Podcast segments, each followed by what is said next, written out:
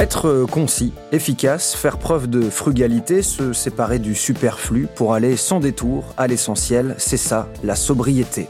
À défaut d'être l'antagoniste des bistrotiers et des professionnels du comptoir, cette notion n'est pas uniquement rattachée au domaine énergétique, elle est bel et bien devenue un concept pluriel applicable à beaucoup de domaines. Par exemple, il fut évoqué pour la première fois en 1993 par Wolfgang Sachs, un économiste allemand qui disait La révolution de l'efficacité ne voit pas la direction à prendre si elle n'est pas accompagnée par la révolution de la sobriété. Une citation qui me rappelle d'ailleurs qu'il est temps de mettre fin à cette euh, introduction afin, chers auditeurs et auditrices, de vous souhaiter la bienvenue dans ce sixième épisode du podcast du MAG édité par La Poste Solutions Business.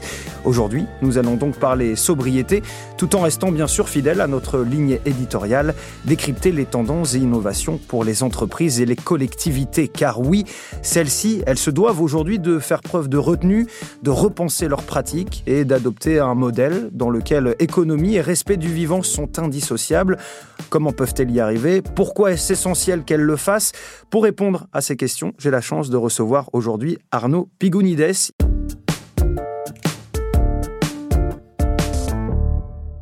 Il est le CIO et fondateur de Rêve Mobilities. Bonjour Arnaud, comment allez-vous? Bonjour, je vais très très bien. Arnaud, si vous le voulez bien, nous allons directement rentrer dans le vif du sujet. Vous avez signé euh, l'édito du dernier numéro euh, du MAG. Et comme je le disais, vous êtes euh, le CEO et fondateur de Rêve Mobilities, une entreprise qui officie dans le rétrofit automobile. Alors pouvez-vous nous expliquer ce qu'est le rétrofit et nous détailler la nature de votre activité? Alors, le rétrofit électrique de automobile, ça consiste en fait à enlever un moteur diesel ou essence et de transformer ce véhicule-là en moteur électrique, donc en véhicule électrique sans émission et sans restriction, et de pouvoir rouler tous les jours avec un véhicule qui est déjà construit. Donc ça va du deux roues jusqu'au bus, en passant par tous les camions, par tous les utilitaires utilisés par les artisans, par les collectivités, et aussi les véhicules particuliers. Et c'est une avancée technologique qui euh, est possible depuis avril 2020, puisque auparavant, avant de monter ma société, j'ai créé en fait la réglementation qui l'autorise en France, car il faut savoir qu'on ne pouvait pas changer un moteur en France depuis 1954 sans l'accord du constructeur. Or aujourd'hui, Rev Mobility est un constructeur de d'électrification de véhicules avec les normes constructeurs, avec toute la garantie constructeur et qui permet de faire en sorte d'avoir une sobriété automobile, c'est-à-dire de conserver des véhicules en très bon état qui peuvent rouler pendant des années supplémentaires, mais en électrique à batterie ou à hydrogène. Changer un moteur, c'est pas très compliqué en soi. En fait, ce qui est compliqué derrière, c'est toute la technologie euh, pour que ça fonctionne et que ça soit euh, fiable pendant des années, que l'utilisateur, quel qu'il soit, en fait, soit content et surtout fasse des économies au quotidien avec son véhicule. Et c'est une vraie avancée technologique et surtout, ça permet de faire beaucoup d'économies et beaucoup de euh, réduction de gaz à effet de serre. En me renseignant sur euh, Rêve Mobility, j'ai beaucoup euh, vu euh, un mot sortir, c'est l'ADEME. Est-ce que vous pouvez m'expliquer quel est le rapport entre Rêve Mobility et l'ADEME alors l'ADEME, c'est l'agence euh, donc de développement de l'environnement de l'État, hein, donc une agence indépendante. Euh, ils ont observé que le rétrofit était en train de devenir un phénomène puisqu'on a eu beaucoup beaucoup de buzz, beaucoup de demandes, on a une réglementation qui est arrivée et donc l'ADEME a voulu faire une analyse de cycle de vie du rétrofit versus bah, maintenir des véhicules diesel versus les jeter et acheter des véhicules neufs mmh. électriques. Et donc ils ont fait toute une analyse de cycle de vie qui montre que sur les véhicules citadines ou sur les, les utilitaires ou sur les bus, on est à plus de 60% de réduction de gaz à effet de serre sur la durée de vie du, véhicule. C'est-à-dire en transformant un véhicule qui a 10 ans pour les 10 prochaines années, puisqu'un véhicule a en moyenne 12 ans, il faut savoir que la moitié des véhicules ont moins de 12 ans et la moitié ont plus de 12 ans jusqu'à 24 ans, admettons. Et eh ben en fait, en gros, c'est une énorme économie de gaz à effet de serre de ne pas avoir à reproduire un véhicule pour rien, et surtout euh, de ne pas le laisser en diesel au moment où bah, le moteur est le plus encrassé, où il y a le plus de problèmes sur la chaîne de traction. Il faut savoir qu'un véhicule peut durer très longtemps, le châssis est fait pour durer très longtemps, le point faible, c'est le moteur et, la maintenance qui va avec. Et donc du coup, le rétrofit bah, permet de faire énormément d'économies bah, de matière, de pas reproduire un véhicule neuf, de pas refaire des pare-chocs pour rien et, surtout en fait en roulant, ça fait faire beaucoup d'économies de gaz à effet de serre en étant plus diesel ou essence. En 2022, vous avez euh, gonflé le euh, capital social de Rêve Mobilities pour euh, rassurer les investisseurs et les donneurs d'ordre. Et à cette même période, vous reveniez d'un tour de France du rétrofit et vous avez déclaré, je cite, qu'il était difficile d'atteindre les personnes décisionnaires dans les collectivités locales. Vous avez donc demandé à l'État hein, qu'il fasse la promotion du rétrofit pour créer ce que vous avez appelé un choc de confiance. Alors est-ce que vous pouvez nous définir cette formule, choc de confiance, et nous expliquer quelles sont les réticences auxquelles vous vous êtes confrontés? Bah, en fait, avec le retrofit, on est confronté à deux problématiques. Déjà, c'est une réglementation nouvelle, donc c'est une solution nouvelle qu'on propose aux entreprises et aux collectivités pour transformer leurs véhicules, et bientôt aussi aux particuliers. Et donc, euh, forcément, euh, bah, ça demande beaucoup d'investissement. Bah, en fait, il faut avoir euh, suffisamment d'investissement pour faire une chaîne de traction et surtout une supply chain, donc avoir l'écosystème de fournisseurs, l'écosystème de sécurité qui permet d'adresser le maximum de véhicules. Et donc, du coup, il faut de l'argent et aussi pour avoir des contrats avec les collectivités, avec les entreprises, bah, ils doivent être assurés sur la solvabilité de l'entreprise, le fait qu'elle puisse durer 10 ans. Et ce choc de confiance, ça passe par une demande de l'État pour leurs propres véhicules, mais aussi un soutien de l'État parce qu'on est une solution vertueuse qui est applaudie et par l'ADEME, mais aussi par les clients. Et surtout, euh, bah, à un moment, euh, convaincre aussi dans les territoires, parce que c'est bien beau d'avoir fait une réglementation à Paris, mais s'il n'y a pas d'application et si on ne on peut pas faire les véhicules d'Occitanie ou les véhicules au fin fond de la Lozère, eh ben, il y a quand même une problématique. Donc tout ça, en fait, ce choc de confiance, c'est un vrai choc de, responsabilité par rapport au gaz à effet de serre qui sont énormes en France. Hein. Il y a 450 millions de tonnes de, CO2 émises chaque année par la France, dont 130 millions par les transports. Et donc tout ça doit être dans un plan national. Et d'ailleurs, le, gouvernement vient de lancer un plan rétrofit pour nous aider à industrialiser et donc de faire enfin le geste de nous aider à aller aussi dans les territoires pour pouvoir euh, bah, faire de plus en plus de véhicules. Oui, parce que outre le coup de pouce financier, euh, on en parlait, il y a le coup de pouce euh, communication qui est aussi euh, très important pour vous, c'est-à-dire en plus de vous donner des, moyens, vous parliez de, bah, on a besoin de sous, on est une entreprise privée. En plus de ces moyens-là, il y a un moyen de justement faire comprendre aux Français, Françaises, aux citoyens, citoyennes que le rétrofit c'est vraiment une solution et que c'est voilà, c'est pas quelque chose de secondaire. Il faudrait vraiment essayer de le généraliser un petit peu plus. Comment on pourrait faire justement pour accentuer cette communication autour du rétrofit pour que ça se démocratise un petit peu plus?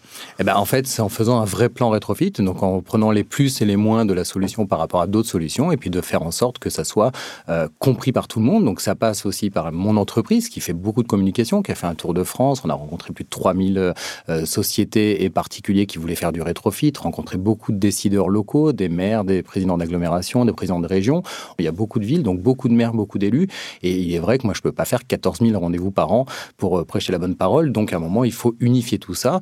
Donc on a une filière euh, rétrofit, donc qui commence à, vraiment émerger, des concurrents qui commencent à émerger aussi, mais surtout on a une demande qui est très très forte. Et par contre cette euh, demande, bah, il faut la magnifier. Et c'est tout notre rôle d'essayer de faire en sorte de mêler l'État, de mêler les collectivités, de mêler les décideurs, les entreprises privées et publiques pour que on se rende compte que bah, c'est un gâchis énorme de devoir ajouter les 44 millions de véhicules qu'on a pour acheter 44 millions de véhicules électriques neufs pour pouvoir circuler, ou, tout du moins éviter de faire des gaz à effet de serre en roulant, et, que le rétrofit bah, peut permettre d'en faire 10%, 15%, 20%, tout dépend de l'objectif qu'on doit se donner en tant qu'industrie et en tant que filière.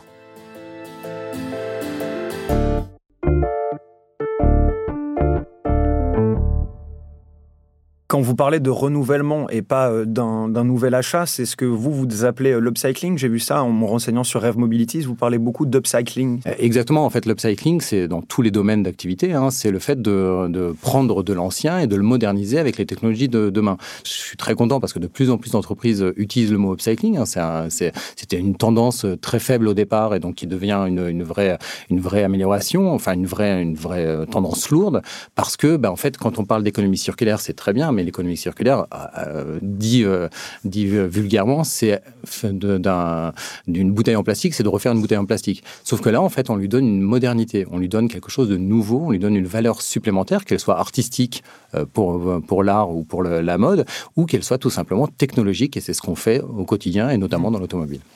ce qui est intéressant dans l'upcycling aussi, c'est que ça concerne les emplois. vous dites dans votre édito, d'ailleurs pour le MAG, hein, que la sobriété peut également être créatrice de valeur. Se révéler comme une opportunité en termes de réemploi et d'économie locale. On parle d'environ 42 000 possibilités de reconversion pour les professionnels de l'automobile grâce au rétrofit, par exemple. Est-ce que vous pouvez nous expliquer ça? Ben, La problématique de l'automobile, c'est qu'en arrêtant les moteurs diesel et l'essence, en fait, il y a beaucoup de métiers qui ne seront, plus en cours dans les prochaines années. Tout simplement, les, les garagistes et les mécaniciens qui réparent des moteurs diesel ou tout simplement les entreprises qui fabriquent des moteurs diesel eh ben, n'auront plus de travail puisqu'il y aura une électrification qui va être galopante dans les prochaines, dans les prochaines années. Donc qu'est-ce qu'on fait de ces gens-là? La filière parle de 100 000 emplois perdus en France dans les garages, dans les, euh, dans les entreprises qui travaillaient pour le monde d'avant, donc la mobilité d'avant. Or, le rétrofit, le fait de faire donc du rétrofit de véhicules en France, fait par les garages que, qui sont partenaires euh, de nos sociétés, et, donc ça crée des emplois. C'est des emplois en plus qui passent du mécanicien à électromécanicien, donc on les aide aussi à, améliorer leurs compétences, et donc c'est ce que j'appelle aussi de l'upcycling ou du rétrofit d'emplois, et c'est à peu près 42 000 emplois qu'on créera dans les prochaines années. Le GIEC, le groupe d'experts intergouvernemental sur l'évolution du climat, a publié aujourd'hui un rapport sur les moyens de réduire les émissions de gaz à effet de serre. C'est l'un des rapports scientifiques les plus importants de notre histoire. Le nouveau volet du dernier rapport du GIEC est vertigineux. 278 scientifiques du monde entier y préconisent d'engager des transformations drastiques dans nos modes de vie, de consommation et de production. Même le secrétaire général de l'ONU, qui en a lu des rapports, le dit. Rien n'est comparable à celui-ci. Nous sommes sur la voie d'un réchauffement climatique de plus du double de la limite de 1,5 degré convenue à Paris. Nous sommes à un tournant. Il est temps d'agir. Nous avons les outils et les savoir-faire pour limiter le réchauffement climatique et assurer un avenir viable. Le rapport du GIEC euh, évoque la régulation de la publicité et de la communication comme euh, donc l'un des outils pour promouvoir des modes de consommation plus sobres. Vous qui êtes confronté, on parlait justement du choc de confiance, à des réticences et qui demandaient à l'État de faire la promotion du rétrofit. Quelle est, euh, selon vous, là où les meilleures stratégies de communication pour convaincre et fédérer les Françaises et Français que le rétrofit et même plus globalement la sobriété, c'est quelque chose d'important? Bah, je vais vous donner quelques exemples euh, parce qu'on ne peut pas attendre de l'État de répondre avant à une problématique. Hein. Euh, L'État doit écouter en fait ce qu'il se, passe. Rien que sur le rétrofit, rien que pour ma société, je vais vous donner un chiffre. depuis que j'ai créé le rétrofit, j'ai eu plus de 400 000 visiteurs uniques sur mon site internet. J'ai eu plus de 2 millions de pages vues, plus de 10 000 demandes de devis qui ont, euh, qui ont, qui ont créé des commandes auprès de ces gens-là. Et donc c'est demande tous ces gens, enfin 400 000 personnes, je suis limite euh, une pétition à moi tout seul. Vous imaginez à quel point euh, le, mouvement est, est là, qu'il y a plein de mouvements. Je pense qu'à un moment, il faudrait faire euh, une vraie communication, des belles solutions, une vraie communication qui n'est pas juste une page internet sur un site du gouvernement, qui n'est pas juste une conférence de presse, mais de faire un travail de fond pour trouver des solutions. Et qui pourrait ressembler à quoi, selon vous, dans un monde idéal? Bah, Ça pourrait être d'en parler en permanence, euh, voire euh, plutôt d'écouter un discours politique, d'inviter justement euh, ceux qui font des, changements, de, faire plus de, de, partage en fait du temps de parole de l'État. quand il y a une révolution qui arrive, bah, il faut l'accompagner. C'est pas une récupération, c'est aussi donner de la, parole et donner. Euh, et donc, je pense qu'à chaque fois qu'un ministre ou à chaque fois qu'un gouvernant euh, doit parler, bah, en fait, il faut vraiment qu'il limite qu'il laisse parler en fait les gens qui, qui proposent des solutions et qui soient à côté en disant, eh ben, on va sans doute tout faire pour y arriver. Je l'évoquais euh, dans l'introduction, la sobriété n'est pas euh, l'apanage du problème énergétique, c'est un concept bien plus vaste. Et dans votre édito, vous parlez du fait que la sobriété soit une opportunité euh, crédible, qu'il est possible de faire du plus avec du moins. Donc, outre votre activité au sein de Rêve Mobilities, que représente pour vous la sobriété au sens large en tant qu'être humain? Alors, je dirais même qu'on peut faire du mieux avec du moins. Et, et, donc, la sobriété, en fait, elle doit être, elle doit être partout. C'est-à-dire que rien que dans mon domaine, je repars du principe qu'il y a 44 millions de que le trajet moyen de, de 95% de ces véhicules, c'est euh, à, peine 50 km par jour. Donc, est-ce qu'il faut nécessairement recréer 44 millions de véhicules avec 450 km d'autonomie ou 1000 km d'autonomie en batterie ou d'autres technologies, alors que l'usage, il est très très simple pour la majeure partie des, des, gens et la majeure partie des entreprises. C'est l'usage, donc le fait qu'on roule peu, le fait qu'on roule euh, à sa manière, qui doit dicter en fait la technologie qu'on met dedans Et donc nous, notre rôle, c'est d'upcycler, mais en s'adaptant à l'usage et surtout de ne pas faire une, une, surenchère de, de, de technologie alors qu'on n'en a pas besoin. Un véhicule est 95% de son temps statique. Donc, c'est-à-dire qu'il est soit chez soi, euh, ou dans la rue, ou au parking, et après l'entreprise au parking, en fait, 95%, c'est-à-dire qu'il roule même pas une heure, une heure et demie par jour euh, pour 40 euh, millions de ces véhicules-là. On parle pas des gros transports qui ont besoin de, de transporter bah, les fruits, les légumes, et, ce qui nous permet de vivre et de, et, de, bien se nourrir et de bien vivre. donc, est-ce qu'on a besoin de faire une surenchère technologique ou de rajouter, rajouter, rajouter en permanence? Ben Moi, j'y crois pas. Et donc, nous, ce qu'on propose, c'est d'aller au plus proche euh, des, besoins et de faire donc euh, une électrification hyper économique. C'est quand même deux à trois fois moins cher que d'acheter un véhicule neuf et de le réaménager. Euh, et c'est surtout bah, faire des économies au quotidien parce que ce qu'on oublie derrière l'électrique, et ça va être un des gros sujets prochains, c'est que vous avez bien vu que l'essence augmente, le diesel augmente, ça on est déjà reparti à 2 euros le litre et ça va ne faire qu'augmenter dans les prochaines années. L'électrique, même si ça augmente aussi, bah, sera toujours trois fois moins cher au kilomètre. Donc plus vous roulez, plus vous économisez, plus vous rentabilisez votre rétrofit, et donc plus vous faites des économies, et surtout, bah, ça répond à votre besoin. Et donc c'est là où on est vraiment vertueux. Est-ce que vous ne trouvez pas que c'est un peu paradoxal par rapport à l'économie de marché que nous, on a créée euh, au final au fur et à mesure des années, c'est-à-dire la, libre entreprise, euh, etc. C'est-à-dire de ne pas avoir de régulation finalement dans les besoins, de laisser les gens créer leurs entreprises comme ils l'entendent, etc. Euh, sans, sans, vraiment se rendre compte ou se poser la question du besoin du produit à ce moment-là? Avant, on avait une autonomie une liberté folle de, de, de circuler. C'est-à-dire qu'il suffisait de remplir un réservoir dans une station-service et on pouvait recontinuer. Donc, euh, cette liberté qu'on avait avant, donc les usages, les habitudes qu'on avait avant, en fait, sont dures à changer. Parce que les gens veulent une liberté identique à celle qu'ils avaient avant, sans se rendre compte que cette liberté, ben, en fait, ils l'utilisent quasiment jamais. En fait, on fait, on fait quoi? On va au supermarché, on va au travail, ça fait que quelques kilomètres par jour.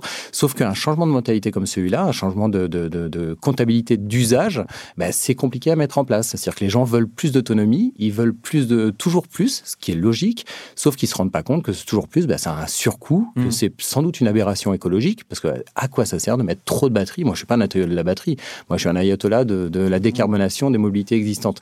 Il y a, il y a beaucoup de solutions qui sont euh, qui euh, euh, qu'il faut mettre qu'il faut mettre en place, qu'il faut soutenir, et, et, et tout ça, bah, ça participe à une sobriété qui, en mm. plus, la réalité, fait faire beaucoup d'économies à tous les usagers.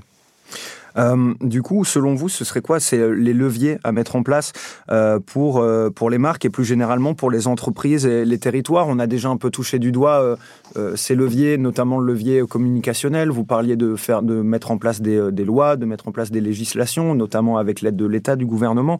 mais il y a aussi une notion d'éthique, de transparence à mettre en avant. Ça fait partie de ces leviers-là pour vous?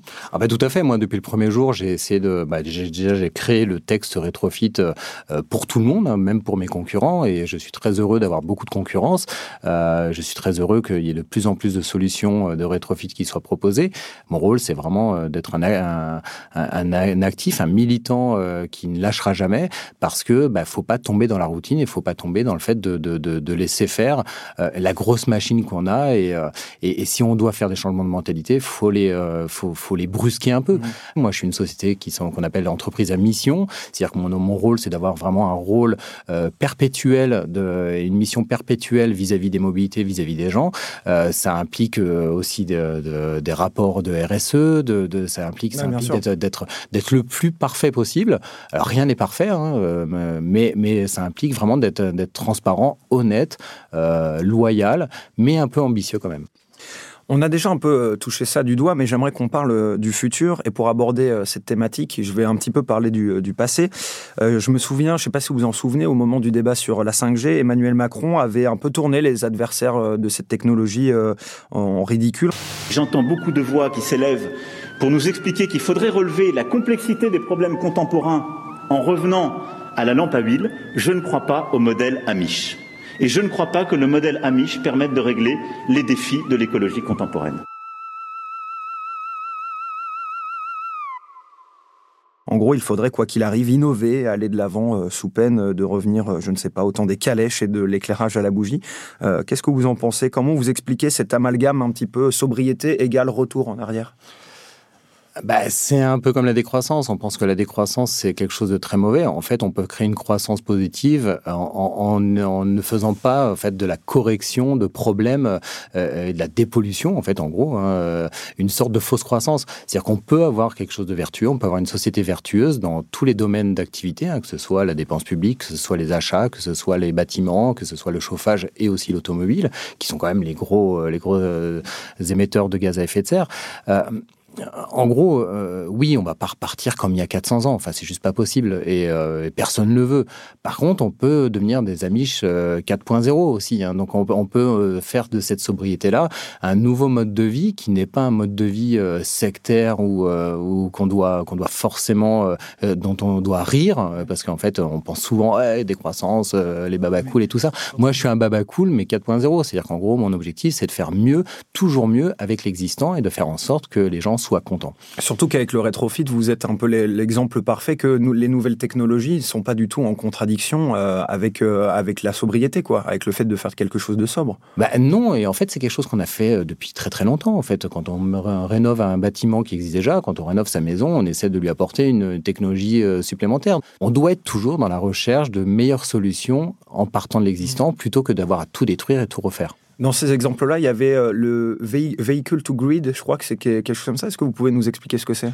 Alors le vehicle to grid, c'est dire que fait tout est euh, tout est connecté. Votre maison, elle est connectée au réseau électrique, mais aussi votre voiture est connectée au réseau électrique pour pouvoir euh, faire de faire, remplir votre votre batterie. Mais aussi, en fait, il faut se rendre compte que les voitures peuvent être aussi des batteries et des sources d'énergie. Et donc, imaginons un monde parfait où demain il y a 20 millions de véhicules électrique en France. Alors, note pour les détracteurs, 20 millions de véhicules en France. Il y a une étude de, qui a été faite euh, par, par les énergéticiens euh, très récemment qui montre que ce serait à peine 7 à 8 d'augmentation de, du besoin électrique. Donc, c'est-à-dire qu'on pourrait même réduire le besoin électrique sur d'autres choses, mmh. avoir 8% d'augmentation pour les voitures et, euh, et ce serait la même consommation et production d'électricité aujourd'hui. En tout cas, les voitures sont aussi des batteries sur roues. Et donc, du coup, imaginez euh, demain 20 euh, millions de véhicules, tout le monde rentre chez soi à 19h. Qu'est-ce qu'on fait à 19h quand on rentre chez soi? On allume la lumière, on allume le, le, four pour manger, et tout ça, ça fait une surconsommation d'électricité. Et demain, si on est tout connecté, ben, ça se trouve, toutes les voitures qui seront connectées au réseau via la, grille, hein, donc le, V2G, ben, ça permettra peut-être de faire en sorte de nourrir des villes entières, de d'électrifier en fait nos besoins à un moment donné plutôt que de faire des pics. Et c'est vraiment une avancée que, auquel je crois euh, énormément et qui n'est possible que par l'électrification du parc.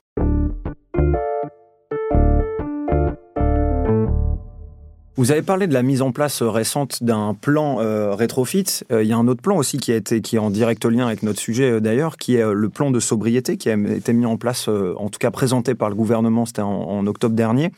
Euh, ce dernier donc s'inscrit dans un projet euh, écologique hein, qui doit entre autres sortir la France de sa dépendance euh, aux énergies fossiles et réduire de 40% sa consommation d'énergie d'ici 2050. Alors ce plan concerne plusieurs secteurs comme bah, le transport, le vôtre, mais il y a aussi le logement, le service public et comporte beaucoup de mesures. Parmi elles, on peut citer le recours au télétravail, diminuer son chauffage à 19 degrés, on en a beaucoup parlé cet hiver, ou favoriser le covoiturage. on a donc des choses qui sont, qui sont faites. La France se mobilise, la collectivité, les territoires, euh, etc. Et euh, dans ces mesures, euh, qu'est-ce qui vous plaît le plus, vous, dans ce plan et dans les mesures qui ont été présentées? Bah moi, tout ce qui limite le gâchis en général est, très important. C'est-à-dire à quoi ça sert d'être à 25 degrés ou de mettre la clim à fond et les, les fenêtres ouvertes et les portes ouvertes des magasins? Est-ce que c'est est-ce que c'est un plus pour la société? Je ne suis pas sûr. Il mm. faut aussi savoir que tout ça, c'est aussi pour réagir au surcoût de l'électricité, au surcoût des matières premières qui qui bah, qui sont conjoncturelles ou structurelles, hein, qui, euh, que ce soit une guerre ou une raréfaction des, euh, matières premières, bah, ça crée en fait une tension là-dessus. Et à un moment, il faut aussi se dire, bah, voilà, est-ce qu'on a vraiment besoin de faire trop de faire n'importe quoi? Moi, je n'y crois pas. Et donc, oui, je, suis pour un plan de sobriété qui soit global, qui soit euh, accepté par tout le monde. c'est la somme des tout petits gestes qui fera sans doute une révolution. Par contre, tous ces petits gestes, il faut qu'ils soient bien expliqués aussi pour pouvoir, bah, pour pouvoir faire en sorte que ça soit massif. Désormais, on a un plan de sobriété. Euh, qu'est-ce qui a changé selon vous? Quelles, sont les causes de, euh, euh, voilà, de cette initiative, de ce plan de sobriété? Eh bien, souvent, c'est l'argent qui dicte la, chose. En fait, l'augmentation des, des, coûts des matières premières, de l'électricité, de l'énergie, en fait, fait. Euh, fait Puis les crises. Enfin, et, les crises qu'on vit euh, depuis quelques années, mais il y a toujours eu des crises avant aussi, en fait, fait qu'il euh, faut éviter l'emballement et, le côté confortable de se dire que, de toute façon, la solution sera trouvée après. On ne sait pas par qui, mais elle sera trouvée. Donc, il ne faut pas se voiler la face. il faut plus de sobriété, il faut respecter plus la nature. Pour le coup, là, j'ai l'impression qu'il y a vraiment une prise de conscience. Tout le monde a, un peu des éléments acquis, des éléments. Ouais, mais les gens oublient vite. Hein, les gens oublient vite. Donc en fait, faut le faut le dire en permanence, sans non plus que ça soit catastrophique. Hein. On a des solutions. Donc si on voulait réduire euh, pour se limiter à 1,5 degré supplémentaire, donc ça ne veut pas dire repartir à, rester à zéro, c'est 1,5 degré supplémentaire sur la surface du globe. Il faut réduire de 80% nos émissions. Il faut passer de 450 millions de tonnes de CO2 à 90. C'est-à-dire que c'est énorme, c'est-à-dire qu'il faut tout couper de 80%. On a trois ans pour le faire. Enfin, euh, on parle souvent du GIEC. Le GIEC dit si on fait pas, euh, si on n'agit pas dans les trois prochaines années, euh, ça va être vraiment, vraiment problématique. Donc moi, je réponds à ça.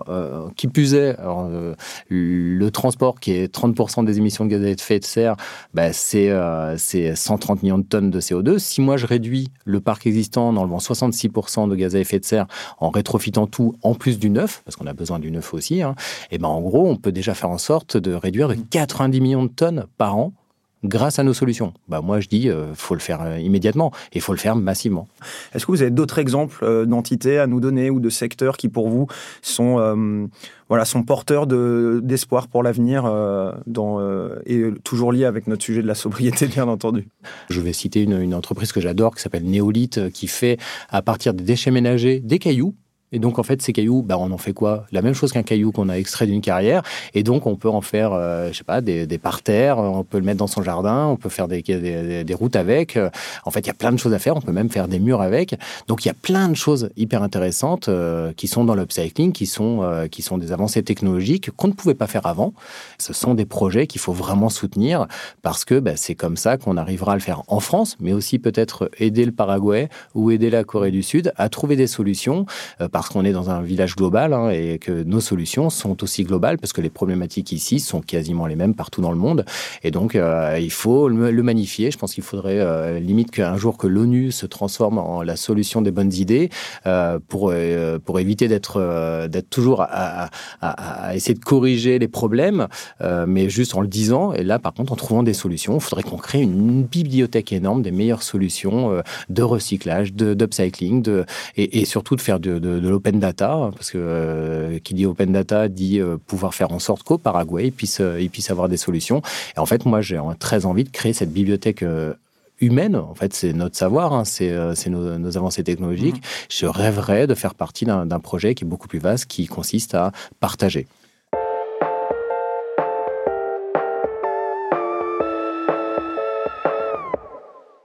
Merci beaucoup Arnaud Pigounides d'avoir été avec nous aujourd'hui, d'avoir répondu à mes questions, d'avoir discuté. C'était franchement sympathique. Comme d'habitude, je termine sur une petite question qui demande une réponse en quelques mots. Sobriété, quand tu nous tiens évidemment. Euh, que diriez-vous à ceux qui pensent que sobriété et business ne font pas bon ménage? Bah, moi, je crois que ça peut faire très bon ménage. La preuve euh, par, euh, par nous. Euh, et, et, que les solutions intelligentes, les solutions sobres, bah, seront celles qui seront les plus demandées. Et donc, si c'est le plus demandé, bah, ça crée du business. Et donc, je pense qu'il ne faut pas bouder son plaisir quand on a un business qui, qui fait du bien. Eh bien, merci encore Arnaud Pigounides d'avoir euh, répondu à mes questions. Je rappelle, pour celles et ceux qui nous rejoignent, ce qui serait euh, assez étrange hein, puisqu'on n'est pas en direct, qu'on peut vous retrouver dans le dernier numéro du MAG consacré, je vous le donne en mille, à la sobriété. Vous y euh, signez un édito. Tout ça est à retrouver sur lemag.laposte.fr. Je rappelle également que vous êtes le CEO et fondateur de Rêve Mobilities. Rendez-vous donc sur rêve-mobilities.com pour en savoir plus. En attendant, auditeurs et auditrices, citoyens et citoyennes, je vous invite à à aller écouter euh, nos épisodes précédents si ce n'est pas déjà fait. C'est disponible sur les internets. Quant à moi, il ne me reste plus qu'à tirer ma révérence. On se retrouve très bientôt pour un nouvel euh, épisode du podcast du MAG avec une autre thématique et un nouvel invité passionnant. À très bientôt.